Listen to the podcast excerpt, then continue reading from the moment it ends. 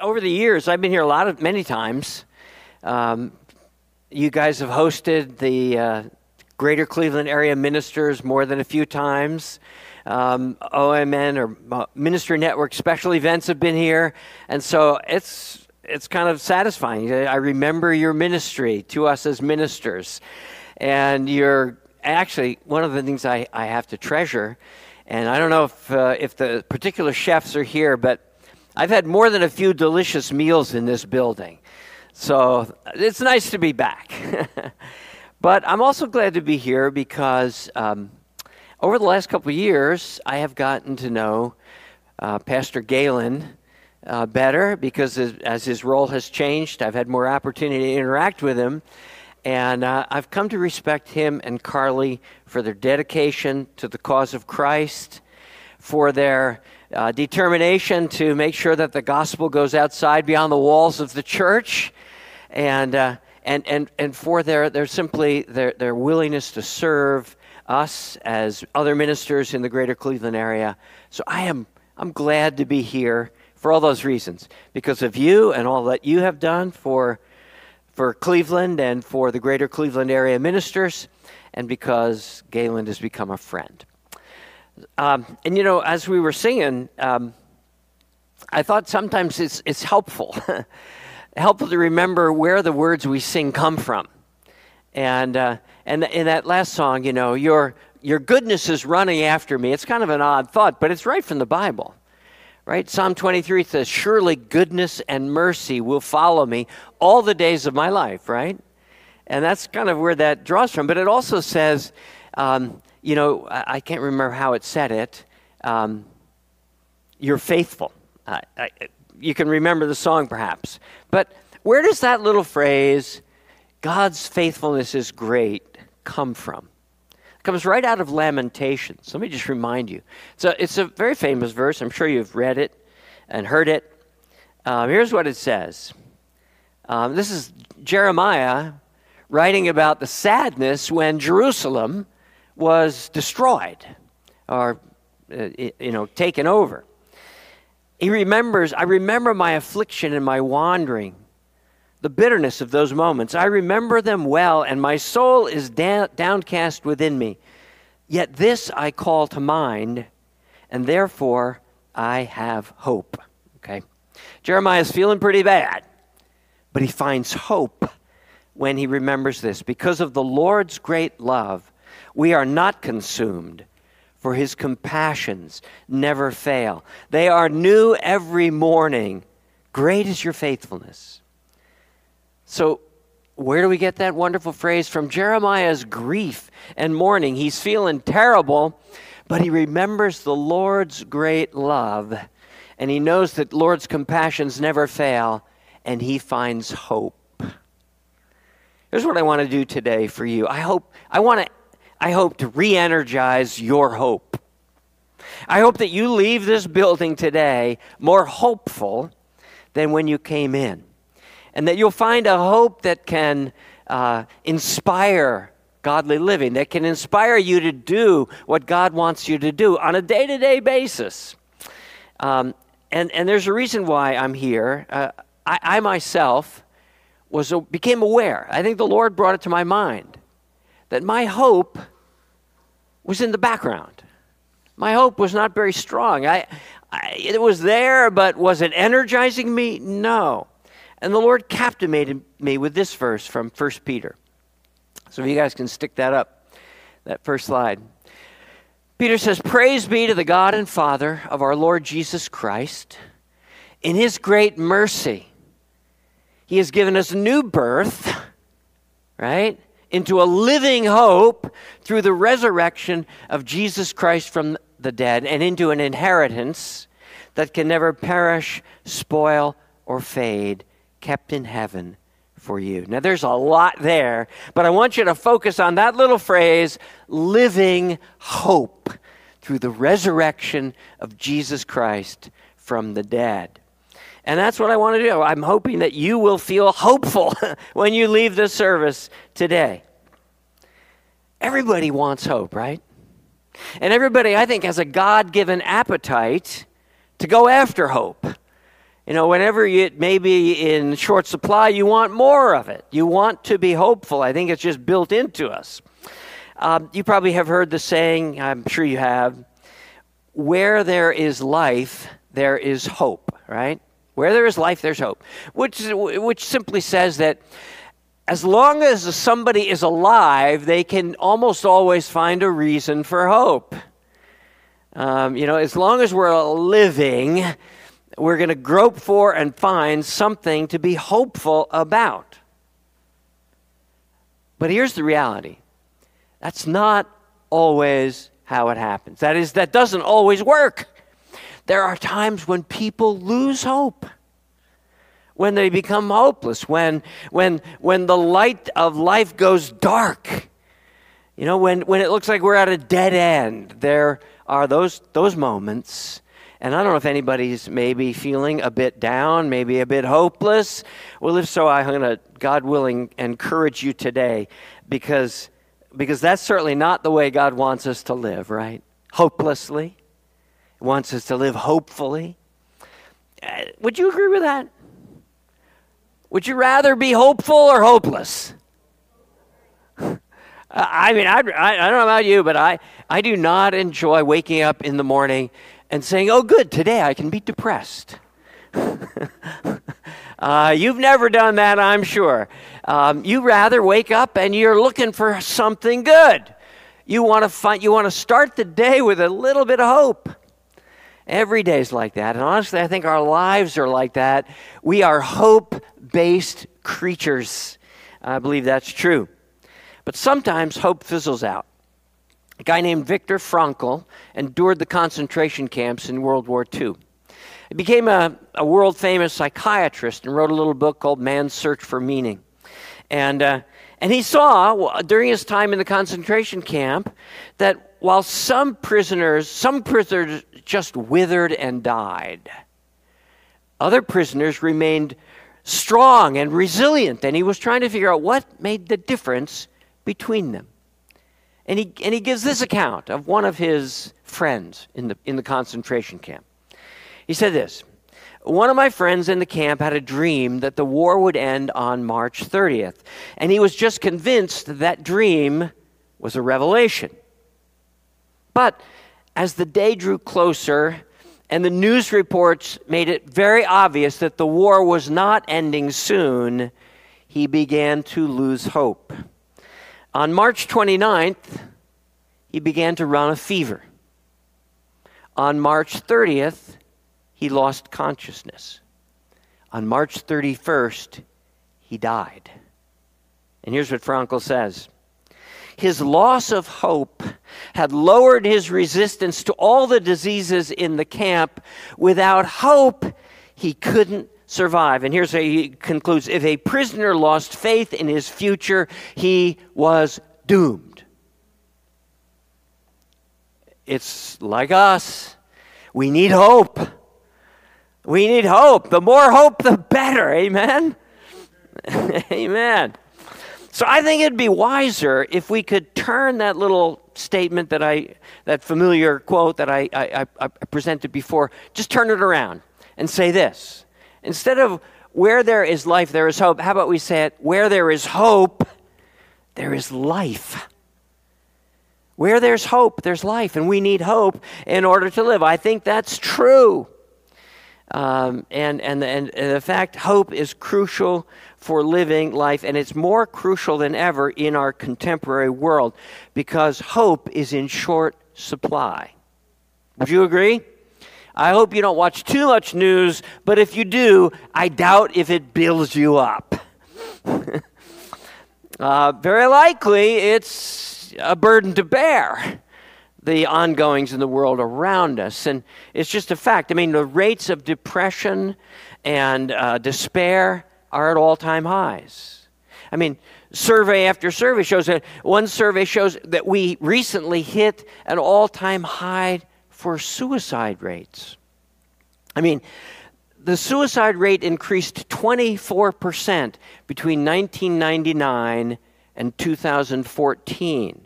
And most of that increase was in the most recent years, and sadly, the projections continue. it's a pretty hopeless time. And so, you know, experts have asked the question well, okay, why is this? And some of them have suggested, well, it's because of diminishing economic hopes. That is to say that, you know, the economic uncertainty is, is, is driving people, but that doesn't explain the fact that the suicide rate tripled for young girls between the ages of 10 and 14. It wasn't economy that drove that despair. There are other forces at work, and survey after survey indicates that people in the US and in Europe are losing hope about the future. Their confidence in the future is diminishing, right? So we're in a kind of hope starved era, and we need hope. Amen? Thankfully, Christianity is loaded with hope. The gospel is loaded with hope, and that's what we're going to look at today. I mean, Paul knows that hope is crucial for vital living. And when he lists the three greatest virtues, he includes hope, right? What does he say? Um, I think we have a PowerPoint there.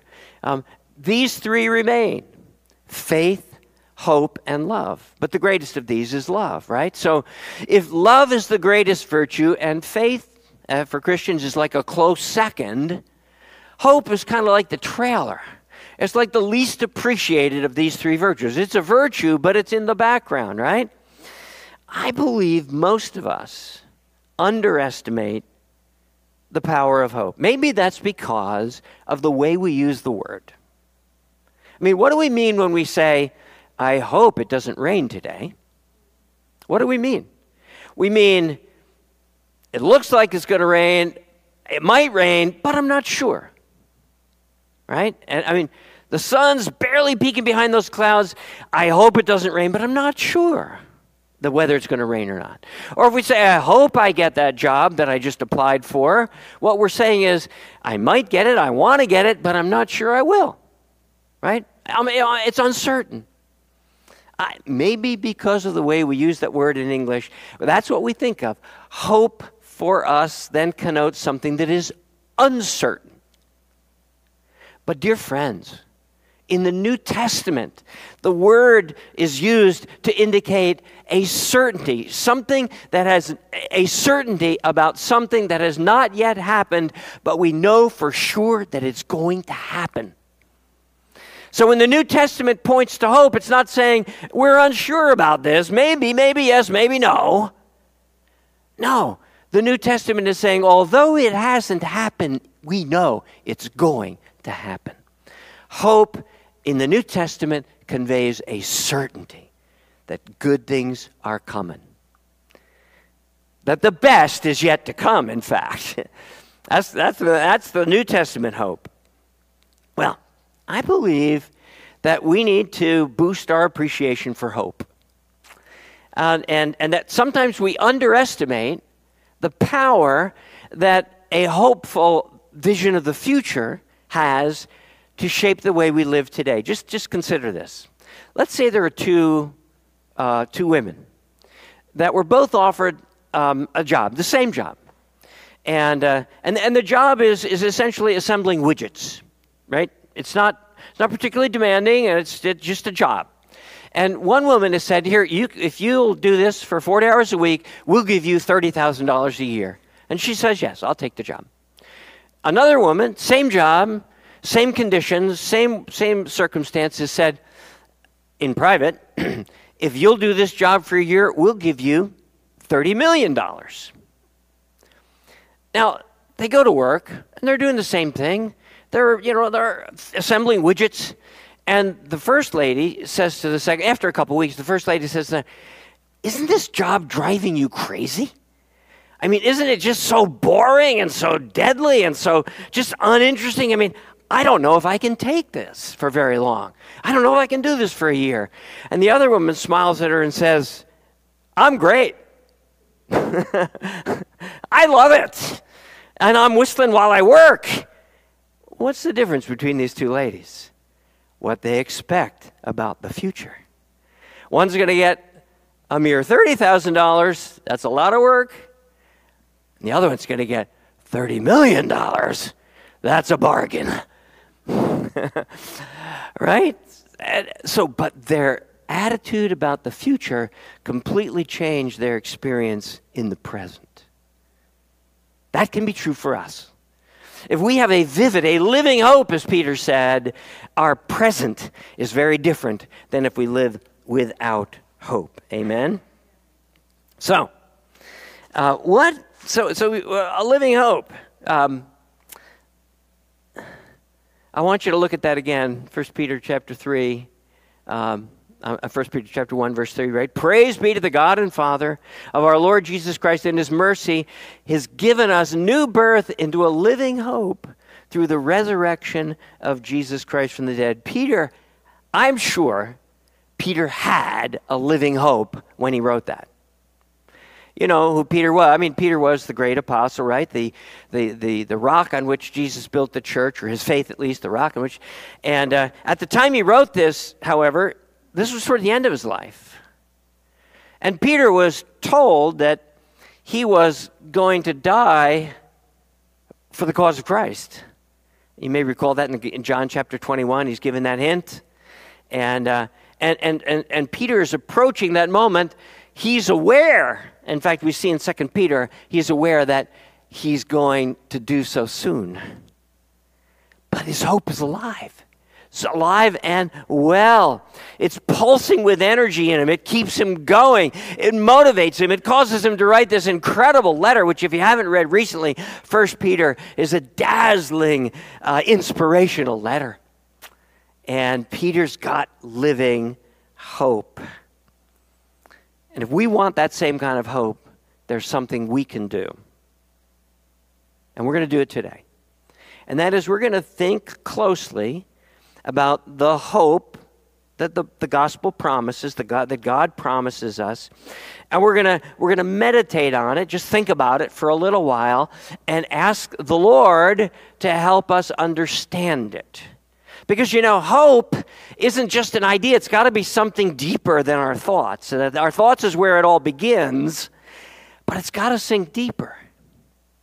And only God can put our hope in our hearts.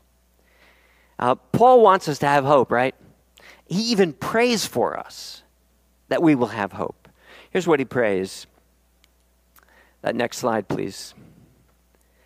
Paul says in, in Ephesians chapter 1, he's, he's praying for the Christians, right? That's you and me. Hey, believe it or not, I know he was praying for the Christians in specific cities in the Mediterranean world, but the good news is his prayers are reverberating through the ages to us today. I pray also that the eyes of your heart may be enlightened in order that you may know the hope to which he has called you the riches of his glorious inheritance in the saints. Paul's praying that God will do something so that what we have in our minds enters our heart. So that we not only know if we want the hope of the gospel, please, O oh Lord, would you open the eyes of our heart so that we may know this hope at a deeper level than just hope, we pray. In Jesus' name, amen. So let's think about this hope trusting that the Lord's going to help us grab hold of it. What does this living hope that Peter has actually hope for? What does it actually hope for? Well, Paul helps us out a great deal.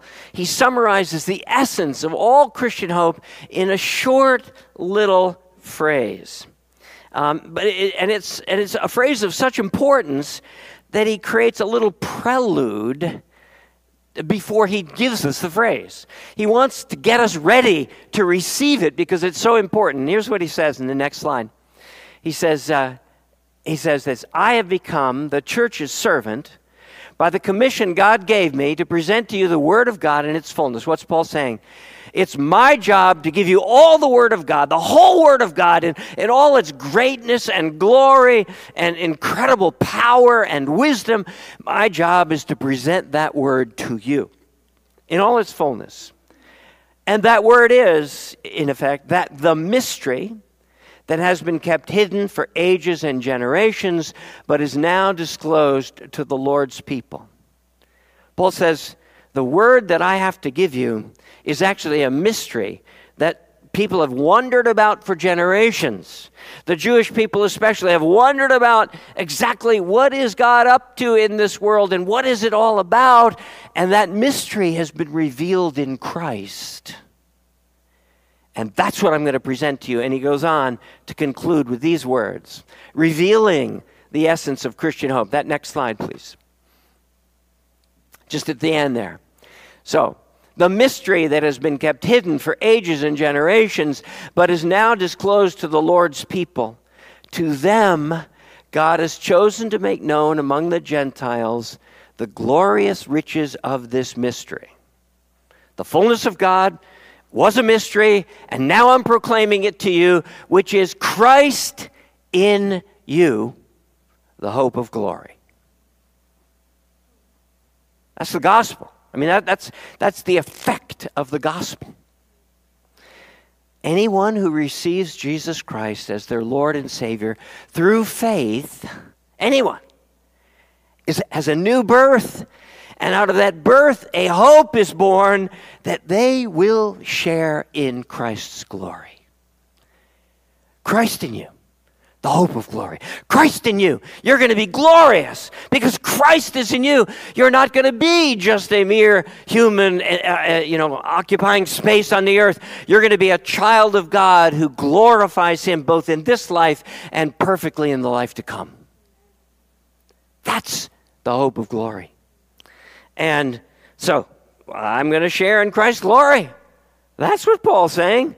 The, the, the gospel presents to you this reality if you're a follower, if you're a believer in Jesus, you are going to share in his glory. And let's look at just two sides of that glory today. So, the hope of glory involves what? An immediate hope and an ultimate hope. An immediate hope that by the power and grace of God, I'm going to become more and more like Jesus as I follow him. So I'm going to be more glorious. Um, I, am not boasting. I mean, I'm, I'm just trusting God. The truth is, if you know my life, you would doubt that assertion.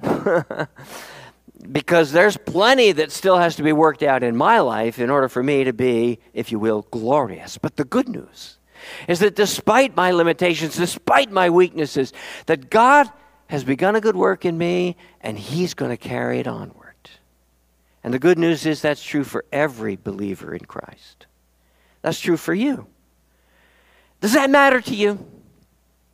Does it matter to you whether you're the same next year as you are today, or would you like to be changed? Would you rather be different, or would you rather be the same? I bet, I mean, I, I, I suppose you're following Jesus, you'd rather be more like Jesus, right? I mean, you'd rather say, Lord, you've heard this, you've heard this saying before. I'm not the man or woman, I'm not the man or woman I should be, but thank God I'm not the person I once was. Right? I, I can say that. I, am sure that every Christian can say that. There's God has worked changes in our lives. And you know, some of those changes happen quickly, right? I mean, at new birth, some things just go away. Like, you know, some of the more gross or external uh, bad habits that we have. Often those things just peel away, whatever that might be. Um, and, and, and some things take a little longer, right? Some of the more internal attitudinal changes gradually change. I, I remember this. I remember this. I remember a sudden change, and I accepted Christ and something instantly changed.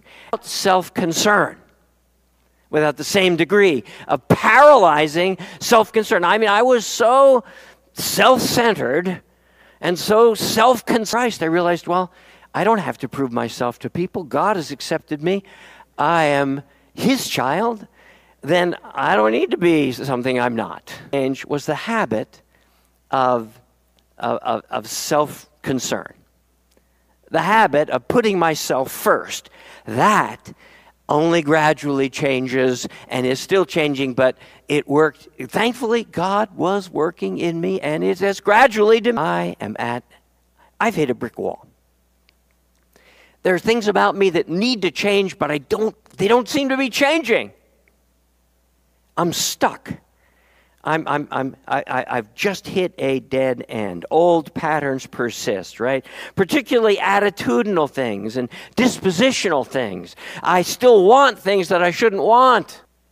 That we will never fully change, but that we cannot change ourselves. That in order to become the people we want to be, God has to work. What we have is, uh, and we can go to the next. How many of you have been believers? Um, more than 10 years. And those with your hands not up, I assume it's less than 10. Wonder if I'm changing it all. And when we hit those dead ends, we have to remember well, if it were up to me, probably it would fail. The project would fail. But because it's not entirely up to me, but because He has begun this work and He will carry it on to completion, He's still working in your life today. Hallelujah. Amen. Now, Paul inspires us to hope for personal transformation, and he also tells us how it's going to happen in this next verse. He says, We all, who with unveiled faces contemplate the Lord's glory. What's he saying? We can see the, the goodness of Jesus, and we contemplate it. We think about Jesus. We focus our minds on him. We, we, we read, I hope we read the Bible regularly. Um, do you read the Bible regularly? Do you, do, you have a, do you have a pattern where on a daily basis you open up the Word of God? I'm, I'm asking, I'm curious. Yes? No? Are you awake? okay. All right. Well, here's why. Here's why I asked. Here's why it matters. A survey was done of hundreds of thousands of Christians. This is a few years ago. Hundreds of thousands of Christians to discover what was working in the churches that were serving them. And they were trying to discover what, um, what were the, the most reliable predictors that a person would grow spiritually. And they discovered that for about three to five years after a person was converted, that church participation was a good predictor of, of spiritual growth. Someone gets saved and they get involved in a church, they attend church services, um, and they maybe go to a small group, maybe a Sunday school class or whatever. They will grow for a couple, three, five years. But after that point, it tended to be that that pattern didn't work. Going to church was not enough. And the only, the only uh, indicator that a person would grow after that three to five year period was this the only people who steadily grew were the people who daily read the Bible, regularly read the Bible, not daily, regularly read the Bible. Something about exposing your heart and mind to the Word of God, you know, introduces his power to transform us as we contemplate his glory by what? Reading the New Testament.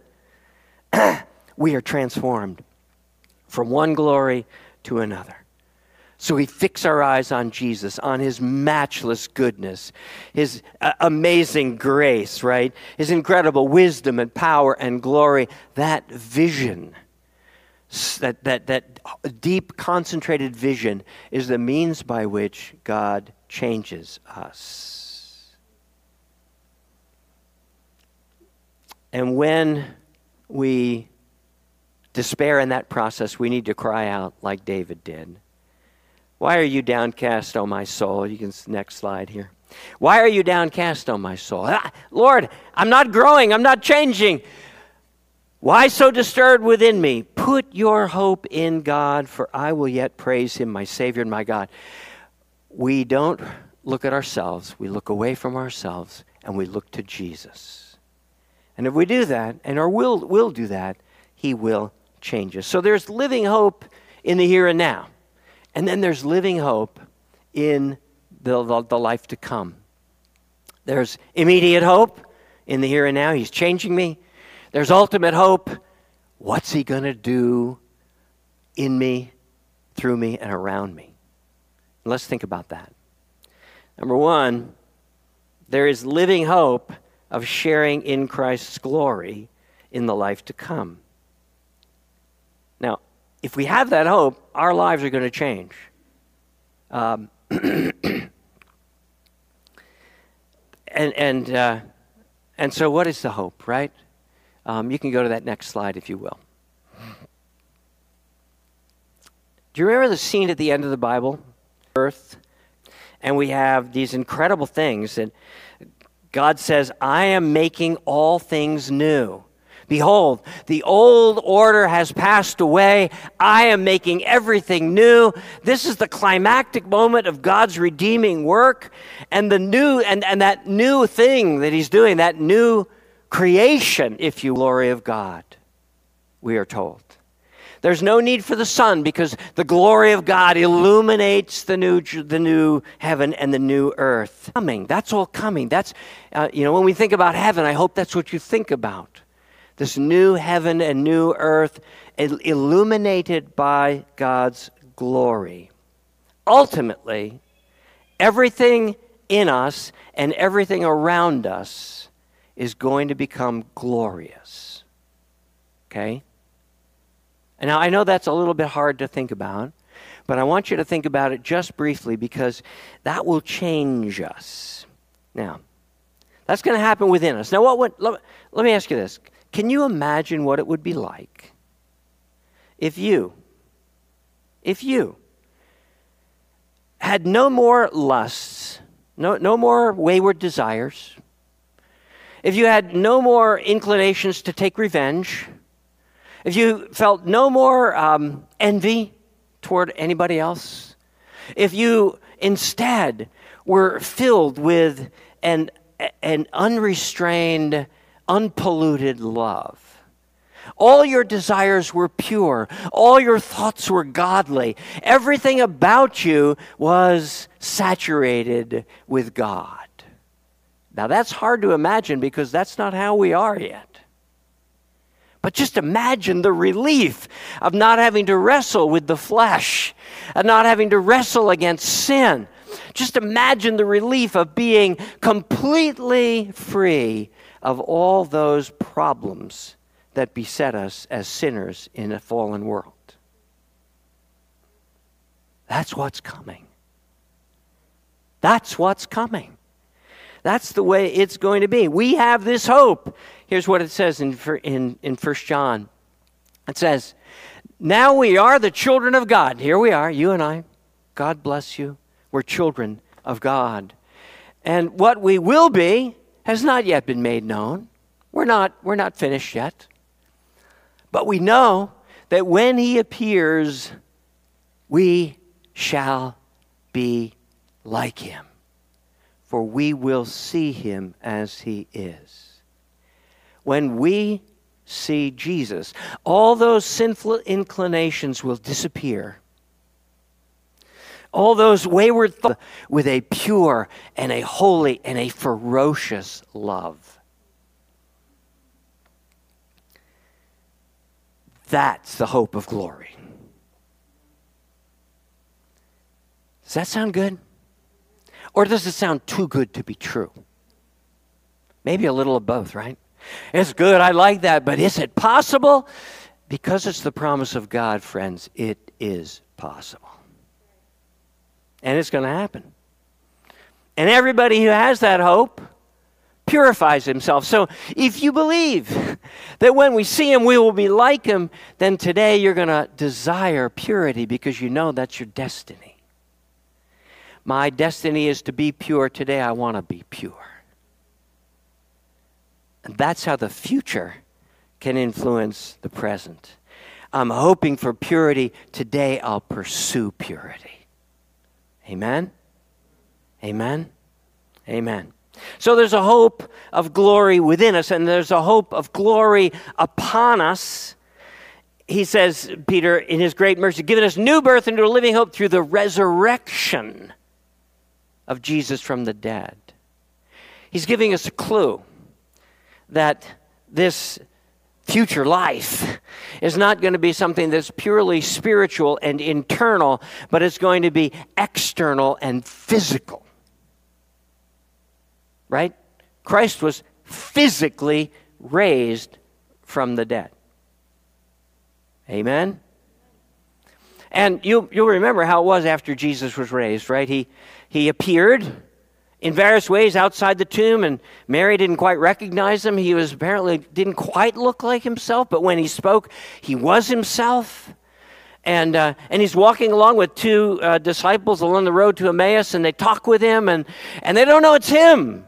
It's Jesus. And so somehow there's something different about his resurrection appearance that disguises his identity.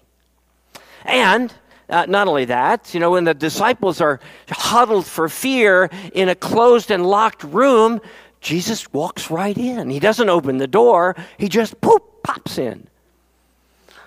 What's going on? Well, he's got a body, and how do we know it's a body? Well, Thomas says, "I won't believe it until I touch him." And Jesus says, "Here, touch my touch my side, touch my hand." And and not only that, he eats fish when they give it to him.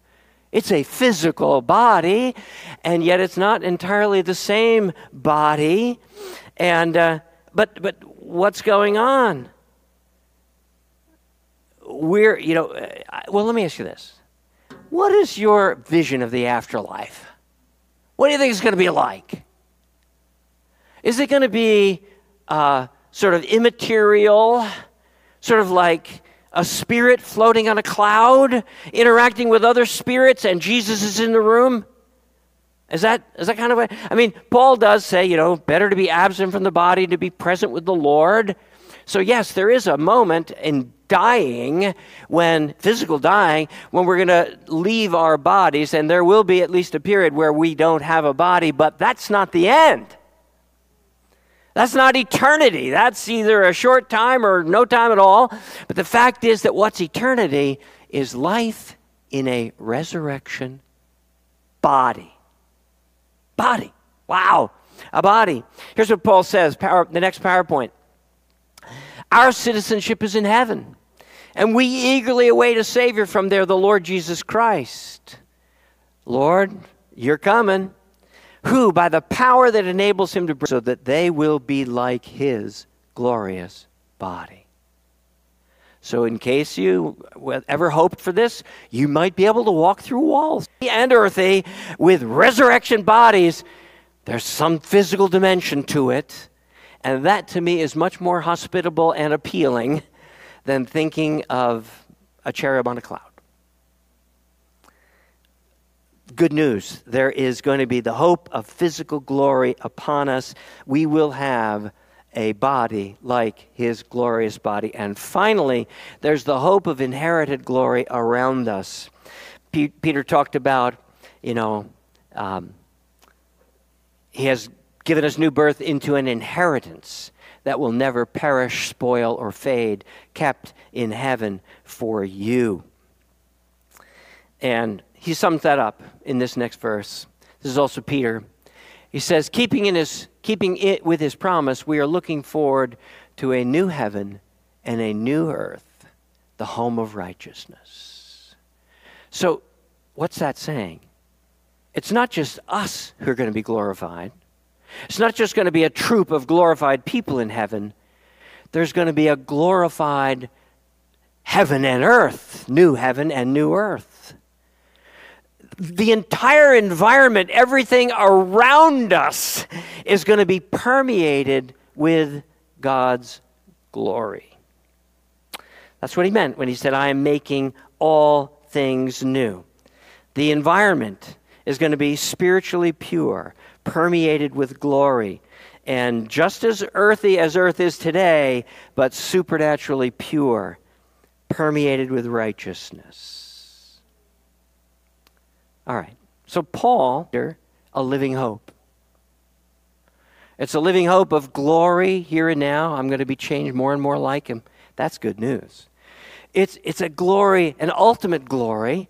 That means I will be perfectly like him. I will have a resurrection body, and I'll live in a glorified new heaven and new earth. Good to be true. But I, and I hope for it. I have a certainty that what God has promised, God will do. Brothers and sisters, your destiny is so amazing. I can't even imagine how you can sit still. I can't even imagine how you can just sit there and say, uh huh, uh huh, uh huh. This is so exciting. This is so transformative that it ought to make us jump up and praise the Lord. I'm not going to make you do that, but I wish you were. I think this is life transforming. The hope of becoming totally Christ like with resurrection bodies in a new heaven and a new earth, that's the living hope Peter's talking about. And if we have it, we'll live differently today and tomorrow. So let me, let me close with this story. It's an account of a woman that I know about whose husband, a Christian woman, whose husband badly betrayed her. He, I mean, he slept around with all kinds of women and didn't really hide it. Um, he exhausted their savings with binge gambling. And finally, he just left her penniless to raise their children all by herself, and he disappeared. And, and this, this dear woman, this is a true story. This dear woman had to take cleaning jobs in order to feed her and her kids. And one day, she was doing a cleaning job, happened to be scrubbing the bathroom floor, bathroom tile floor in someone's home. And uh, it seemed as she was kneeling on that tile with her wet knees and the, the, the weight of all her loneliness and despair and the grief of the life that she had lost all fell on her. She hit rock bottom and she felt like she just couldn't go on. It just all collapsed on her in a moment. But instead of collapsing onto the floor in wails of grief, something totally unexpected happened. She suddenly felt her body fill with light and with a strength that suddenly energized her as if there was no problem at all in the world. And she said this she said, I had to start singing. Happened on earth. This was not the end of the story. She what, what filled her was the Christian hope, the hope of glory, and that hope energized her so that everything in life, all her difficulties almost disappeared into the background, and new life and energy flowed into her because she knew that the best was yet to come. That there would be, yes, a transformation of herself. She would be completely like Jesus. She would have a resurrection body. She would live on a perfected and energy for today. So here's what I would say to us today simply this set your hope fully on the grace that will be revealed to you when Jesus Christ comes back. Fix your hopes not on your bank account, not on the next promotion, not on the praise you might receive from friends, family, or other other people. Set your those aren't bad things. I'm not saying they're bad. You, you, you know they're, they're part of life. But don't hope for that to make your life what it ought to be. Is a hope of glory. Fix your hopes there, and life will be good. Amen.